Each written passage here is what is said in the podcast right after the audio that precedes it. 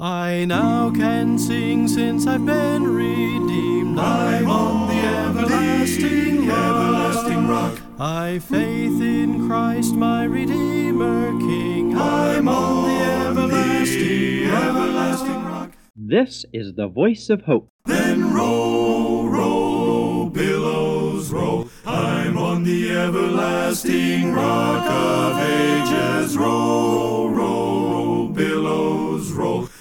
On the everlasting rock. In the Gospel of Luke, in chapter 21, Jesus spoke to his followers about the events leading up to the day of the Lord. He told them about signs in the heavens and distress on earth, wars, disease, and confusion. He noted that men's hearts would be overcome with fear. But then he said this Now, when these things begin to happen, look up and lift up your heads, because your redemption draws near. Years of time have come and gone since I first heard it told how Jesus would come again someday. If back then it seemed so real, then I just can't help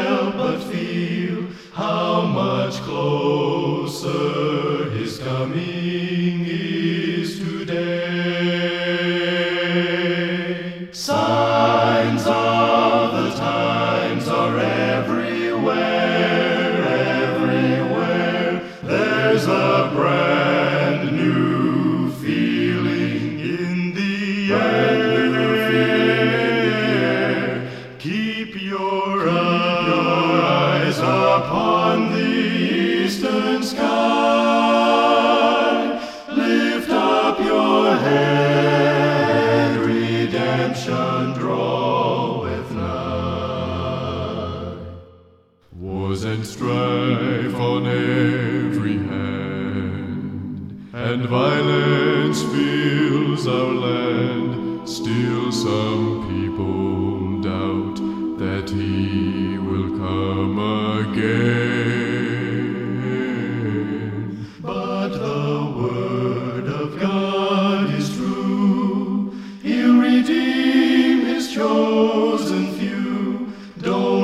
Don't hope.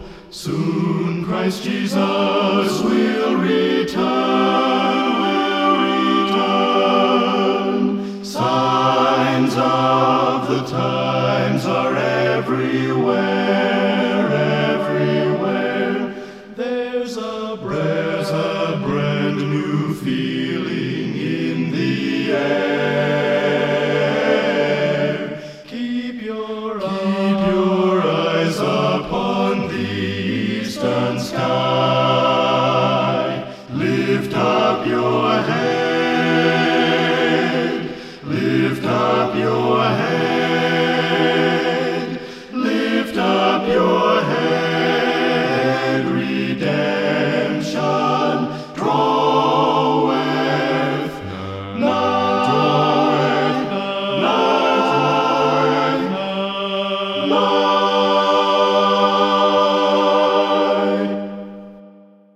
Thank you, men, for that timely reminder.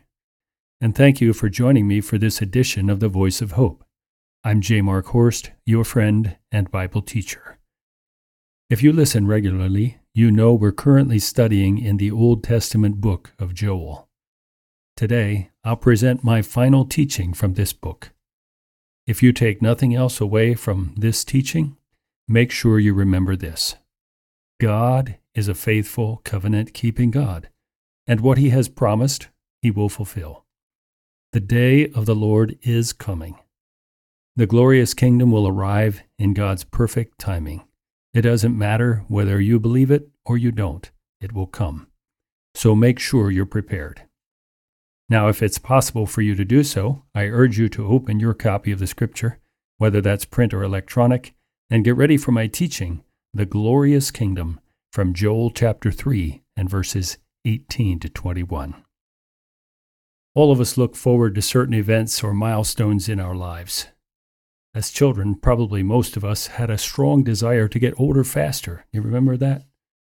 We saw that our older siblings got to do more things than we could. They had more privileges. And so we wanted to do what they could do. What we didn't realize was that with those privileges came greater responsibility. And that's a lesson, sadly, that many young people aren't being taught today that responsibility and privilege go hand in hand. As a young teenager, I remember I couldn't wait to get my driver's license. After that, it was graduation from high school. Then it was a job and dating and marriage. At every step, there was a sense of anticipation, a sense of excitement. Someone once said, anticipation is half the fun. You know, there's some truth to that. Even the scriptures use anticipation as an incentive to faithfulness. In Luke chapter 21, Jesus was talking about the events leading up to the day of the Lord, and he was telling his followers about the destruction of the temple and about the suffering that they would endure and about the violence and the wars that were going to be coming in the future.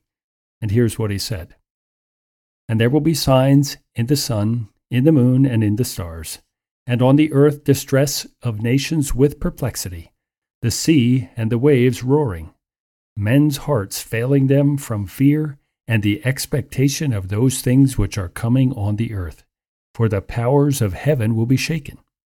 Then they will see the Son of Man coming in a cloud with great power and great glory. Now, when these things begin to happen, look up and lift up your heads, because your redemption draws near.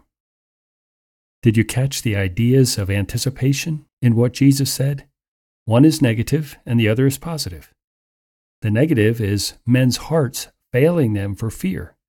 They anticipate the terrors that are coming upon the earth. But then the positive is for believers. They are to look up and lift up their heads because their redemption is coming closer. That sure sounds like anticipation to me. In our study of the book of Joel, we've come to the final verses. Our study today will be taken from Joel chapter 3, verses 18 to 21. The title of my teaching is The Glorious Kingdom. Now, as I've said before in my teaching, I believe in a literal millennial reign of Christ.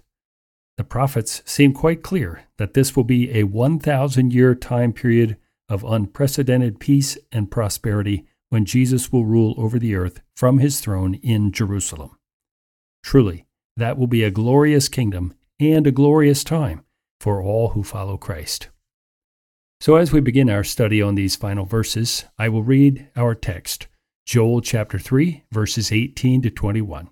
And I invite you to follow along as I read these words from the Lord through the prophet Joel. And it will come to pass in that day that the mountains shall drip with new wine, the hills shall flow with milk, and all the brooks of Judah shall be flooded with water. A fountain shall flow from the house of the Lord, and water the valley of acacias. Egypt shall be a desolation, and Edom a desolate wilderness, because of violence against the people of Judah, for they have shed innocent blood in their land. But Judah shall abide forever, and Jerusalem from generation to generation. For I will acquit them of the guilt of bloodshed, whom I have not acquitted for the Lord dwells in Zion. From these words of the Lord through the prophet Joel, we learn several important details about this coming glorious kingdom. The first detail is the renewed land. Verse 18 begins like this And it will come to pass in that day. In that final day of the Lord, when God delivers Israel once and for all, the land of Israel will overflow with his blessing. And the description of these blessings is very picturesque, it's very poetic. The mountains will drop or drip new wine, and the hills will flow with milk. You know, that reminds me of what God told Moses about the promised land, the land of Canaan, back there in Exodus chapter 3 and verse 17. God said to Moses, and I have promised to bring you up out of your misery in Egypt into the land of the Canaanites, a land flowing with milk and honey. So it seems like the Lord will supernaturally intervene to remove the Adamic curse from the earth so that it will regenerate rapidly after this time of great destruction. Remember, during the Great Tribulation, much of the earth's vegetation and water sources will be destroyed. But here, Joel says the hills will be covered with vineyards, and the flocks and the herds that produce milk will be in great abundance. These are word pictures of peace and prosperity, and they're often used by the prophets to signify the favor of God and his blessing upon an obedient people. Even the arid desert, the valley of Shittim or the valley of acacia trees, would become a well watered and productive plain. And so instead of dry wadis that only held water a few times of the year, the streams now would be overflowing their banks. And where was that water coming from? God said, It will come from Judah and from the house of the Lord. In Genesis chapter 2 and verse 10, we read about a river that flowed out of the Garden of Eden. It watered the garden, and then it separated into four different major rivers. Zechariah and Ezekiel both wrote about a river of water flowing out of Jerusalem, out of the millennial temple. And Revelation chapter 22 records Then the angel showed me the river of water of life, as clear as crystal, flowing from the throne of God and of the Lamb down the middle of the great street of the city. On each side of the river stood the tree of life, bearing twelve crops of fruit, yielding its fruit every month, and the leaves of the tree are for the healing of the nations. Now we know from other portions of Scripture that those waters flowing from Jerusalem will cause trees to grow in what once was a desert, and it will even heal the waters of the Dead Sea so that it will teem with fish.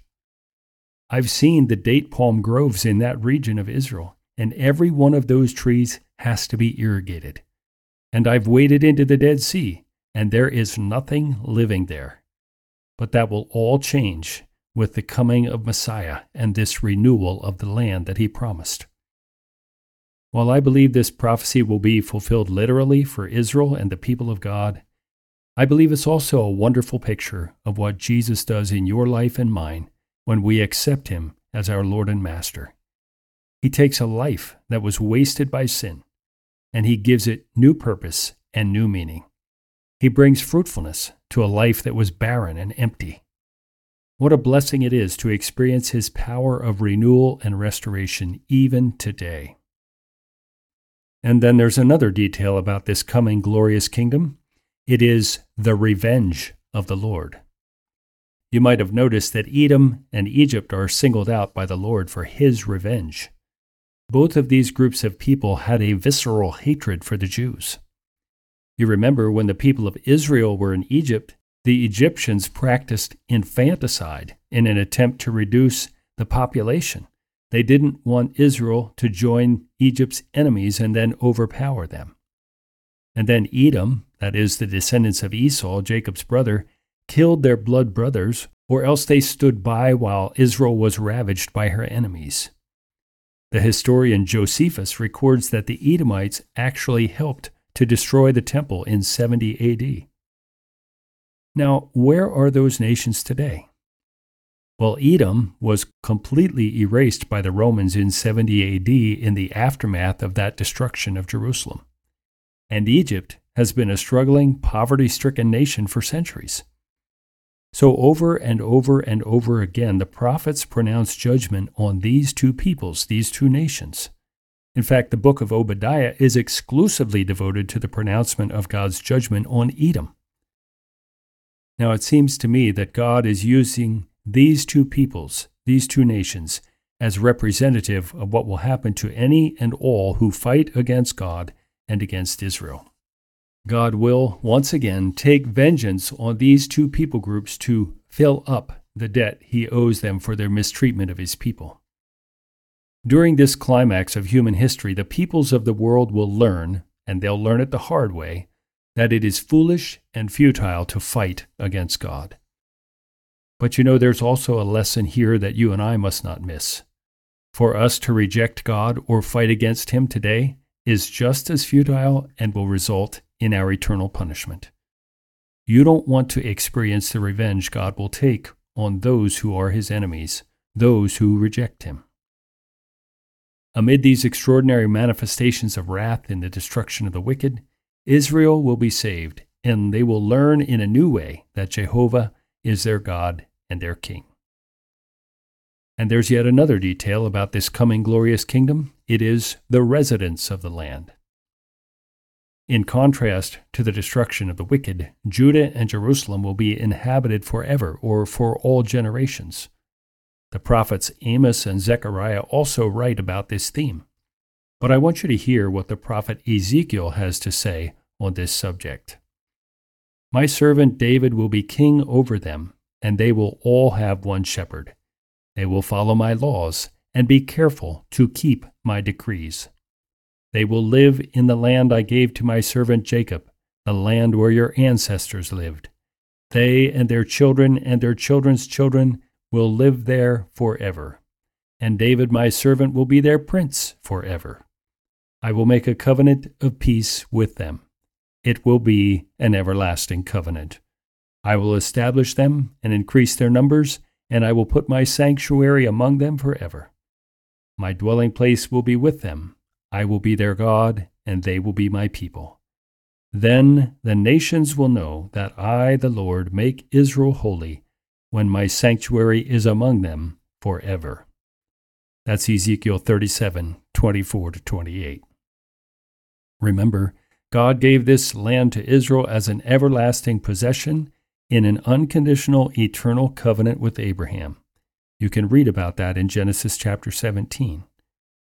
The land that's promised to Israel in this future time will be a lot larger than the tiny nation of Israel today.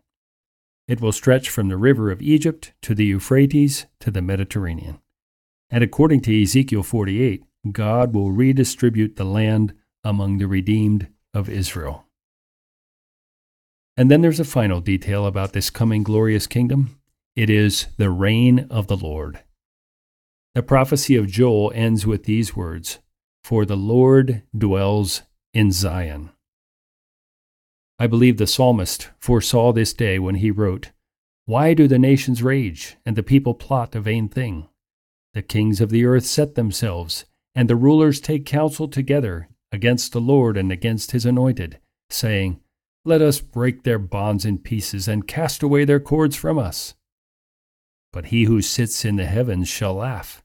The Lord shall hold them in derision. Then he shall speak to them in his wrath, and distress them in his deep displeasure. Yet I have set my king on my holy hill of Zion. So Messiah's reign will be global. The nations will be his inheritance. His reign will also be absolute in power and authority. He will rule over the nations with a rod of iron, according to Revelation 12:5. His reign will be completely righteous and just Isaiah 11:3 and 4. And his reign will be characterized by peace. Isaiah chapter 2, verses 3 and 4. And you know the prophet Daniel, he also predicted this time like this I was watching in the night visions, and behold, one like the Son of Man, coming with the clouds of heaven. He came to the Ancient of Days, and they brought him near before him. Then to him was given dominion, and glory, and a kingdom that all peoples, nations, and languages should serve him. His dominion is an everlasting dominion which shall not pass away, and his kingdom the one which shall not be destroyed.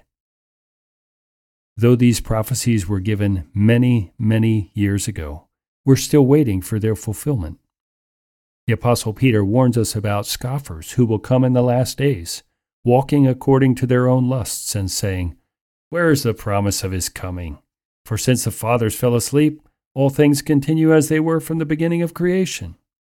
But what they fail to realize is that it is God's mercy that lengthens, at least from our perspective, the age of grace. Make no mistake about it. God is a faithful, covenant keeping God. What He has promised, He will fulfill. I know we don't understand everything about this future time and how it will all turn out. But if God doesn't keep his promises to his ancient chosen earthly people, the Jews, then where does that leave you and me as Gentile believers? I trust that this study from the book of Joel has blessed you, and perhaps it has given you a desire, a thirst to dig deeper in this book. I hope our study has encouraged you as we have seen again and again God's proclamation of faithfulness to his ancient covenant people. I close our study with these words from the Apostle Paul in Romans chapter 11, beginning with verse 25.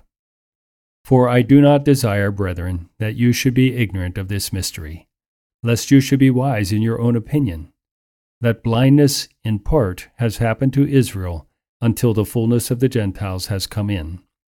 And so all Israel will be saved, as it is written, The deliverer will come out of Zion, and he will turn away ungodliness from Jacob. For this is my covenant with them, when I take away their sins. Concerning the gospel, they are enemies for your sake, but concerning the election, they are beloved for the sake of the fathers. For the gifts and calling of God are irrevocable. For as you were once disobedient to God, yet now have obtained mercy through their disobedience, even so these also have now been disobedient, that through the mercy shown to you they also may obtain mercy. For God has committed them all to disobedience, that he might have mercy on all. Oh, the depth of the riches, both of the wisdom and knowledge of God! How unsearchable are his judgments, and his ways past finding out. The day of the Lord is coming. The glorious kingdom will arrive in God's perfect timing. The question is are you ready?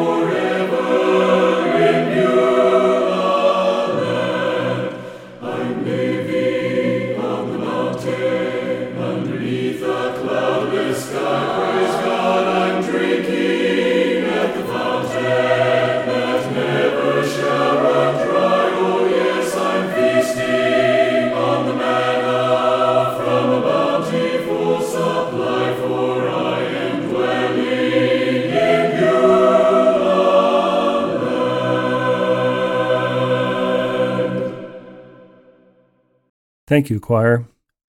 Are you ready to be a part of this glorious kingdom? If not, today is the day of salvation. You know, the time will come when it's too late to prepare. Don't be caught in that condition. Life is short, and after that comes eternity, either in heaven or in hell. Now, if you'd like to review today's teaching or share it with someone else, you can request a copy. It's available either in print or as a digital audio file. Just ask for the teaching by its title, The Glorious Kingdom. Now, the easiest way for you to contact us is by using our email address, hope at heraldsofhope.org. That's H O P E at heraldsofhope.org. Or you can call us toll free at 866 960 0292. Or you can mail your request to the Voice of Hope, Box 3, Breezewood, Pennsylvania 15533. To review today's teaching or listen to archived programs, just log on to our website, heraldsofhope.org, and listen when it's convenient for you. While you're there on the site, you can subscribe to our newsletter, our blog posts, or even purchase resources. So check out heraldsofhope.org. If you'd like to help this ministry financially, you can send a check by mail, or you can donate securely online at heraldsofhope.org. You can also call our toll free number 866 960 0292 to donate via credit or debit card. God's grace, accompanied by your fervent prayers and your generous financial support, will enable the voice of hope to be on the air until Jesus comes in the air. Now, don't forget to join me next week for the voice of hope. And until we meet again, Soon I'll come